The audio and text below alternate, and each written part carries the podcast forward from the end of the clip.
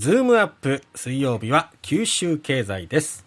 長崎県立大学教授でエコノミストの鳥丸聡さんです。鳥丸さんおはようございます。おはようございます。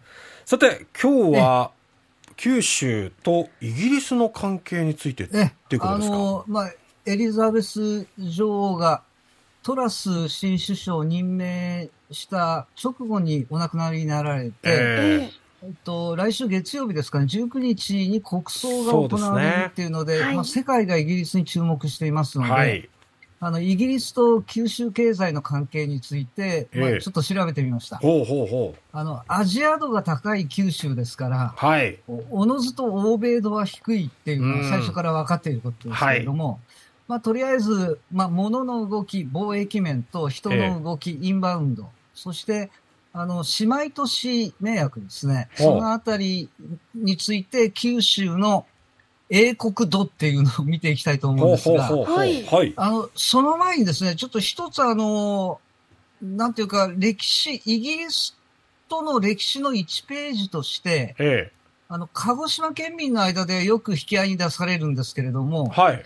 あの、他県ではほとんど知られていない一つの、あの、まあ、事件というかですね、事件。生向きですか？あまあ、あったことをちょっとご紹介したいと思うんですけれども、はいはいはい。あの、種子島の地鳥で、インギー鳥っていうのがあるんですね。はあ、はあはインこれあギードの。、インギー鳥。ええあの、128年前、1894年なんですけれども、あ、はい。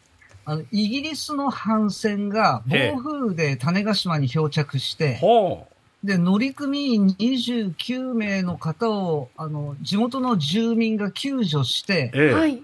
数ヶ月間ですね、あの、おもてなしをしたんだそうですね。その滞在していた時の、まあ、あの、接待のお礼としてあ。、うん。11羽の鶏を島民が譲り受けたんだそうです。でうん、当、時、イギリス人のことをインギーと呼んでいたため、ええ。インギー鳥って名付けられたそうなんですが、そのわずかいただいた11羽をえ128年間今でも育て続けてきた結果。すごい。え現在は88羽がええ。鹿児島県の天然記念物に指定されてるんですね。すごい。へええで、こう、もしかするとですね、あの、ええみ、あの、種子島でも南種町だけなんですよ、これ生産してるのが。はあ。あの、南種町って言ったらロケット発射基地がありますええので、ええ。ええそこを訪ねたついでに居酒屋に立ち寄って、インギ鶏食べたことがあるっていう方もおられるかもしれないんですけれども。た、食べられるんですか？食べれえ？あれはあ食用の、。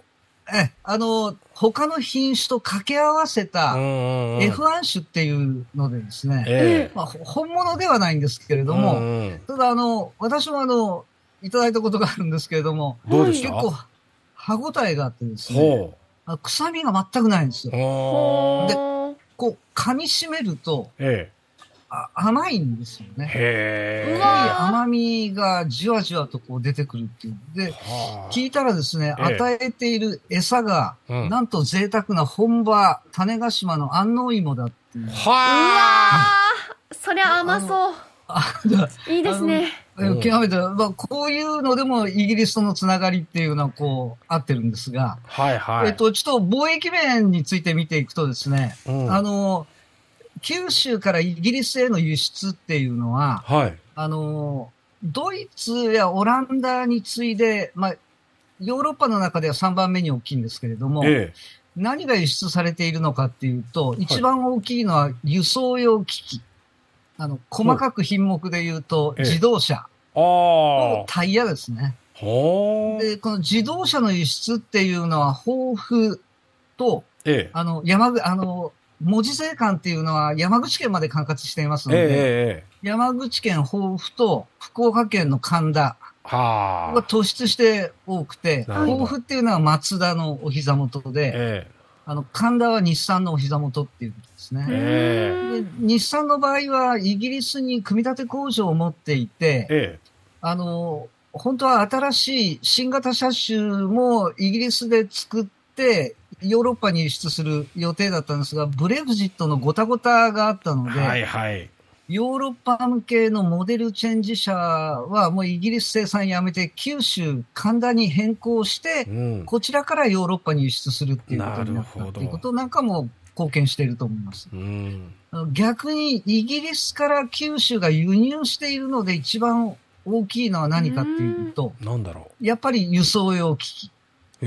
あの、つまり自動車と自動車部品ですね。そうなんですね。あの、イギリスって超高級車なの、ロールスロイスとかベントレーとかマクラーレン、アストンマーーティンとかありますね。あ、ジャガー、ランドローバー、BMW のミニなんていうのをイギリス国内で生産しているんですけれども、その一部が九州にもあの輸出されてきているっていうことになるかとう思います。ん。ですから、九州とイギリスの貿易の関係っていうのは、お互いの国地域で作った自動車を輸出し合っている、相互に貿易しているっていうことになるまさにトレードですね。ですよね。だから走って曲がって止まるっていう基本的な自動車の機能では大差なくても、うんデザインだとか、うんブランド力だとか、価格帯の違いで、こう貿易が成り立っている。そういう、あの、1975年にエリザベス女王が訪日された時に、はい両国の国民は似ている点がたくさんありますっていうので、はい。車は左側通行することも一緒ですと話されてますけど、うんええだから左側通行だということは右ハンドルっていうことで、同じだっていうこともやっぱり古くから相互に輸出しやすいうん環境の一つになっているんだろうな。なるほど。で、その輸出、輸出、輸送用機器に次いで、九州の輸入額が大きいのが、え音響映像機器っていう。え。へえ。あの、思いつくだけでもオーディオ機器ですね。ええ。はい。あの、スピーカーなんかのタンノイとか、コはいードとか B&W だとか、あの、モニターオーディオとかですね。ええ。あの、ヨドバシカメラのオーディオコーナー行ったらずらっと並んであ、やります。ね。あの、しばらくいられますもん九州、うん、九州の場合は車とタイヤを輸出して、車とオーディオ機器を輸入しているっていう関係になるんです。へで、人の動きっていうのをこう、インバウンド統計で見るとえ。う、ん。あの、まあ、コロナ禍ではもうインバウンド蒸発してしまいましたので、その前の2019年の統計を見ると、うん。まあ、これ1位韓国とか2位中国あたりにはもう遠く及ばないんですけれども、はい。2万5千人のイギリス人が九州を訪れています。こ、れ、あの、ヨーロッパからは最も多くてですね、えー国別で見ると、あの、オーストラリアやシンガポールなんかより多い、あの、第10位。あ、そうへえなんですか。えーで、2019年時点で福岡県に宿泊した外国人の第10位もイギリス人というふうにへ結構つながりあるんですよね。ですねあと、姉妹都市なんかで言うと、はい。あの、大分県別府市が、あの、イングランド南西部の温泉観光都市のバース市っていうところとえ。姉妹都市提携していたりとかですね。あと、うん鹿児島県が、あの、マンチェスター市とか、ロンドンのカムデン地区っていうところと姉妹契約あのへー。結んでいたりとかですね。これ、歴史的に、あの、五代友厚が、紡績機器購入をしたところがマンチェスターなんですよねなるほど。だから、明治日本の産業革命遺産の一つが、あの、ええ実は、マンチェスターからこっちに入ってきた機械が作ったっていうことにもなる。あそんなことをこう考えると、あの、先の大戦で敵国として戦ったええイギリスですし、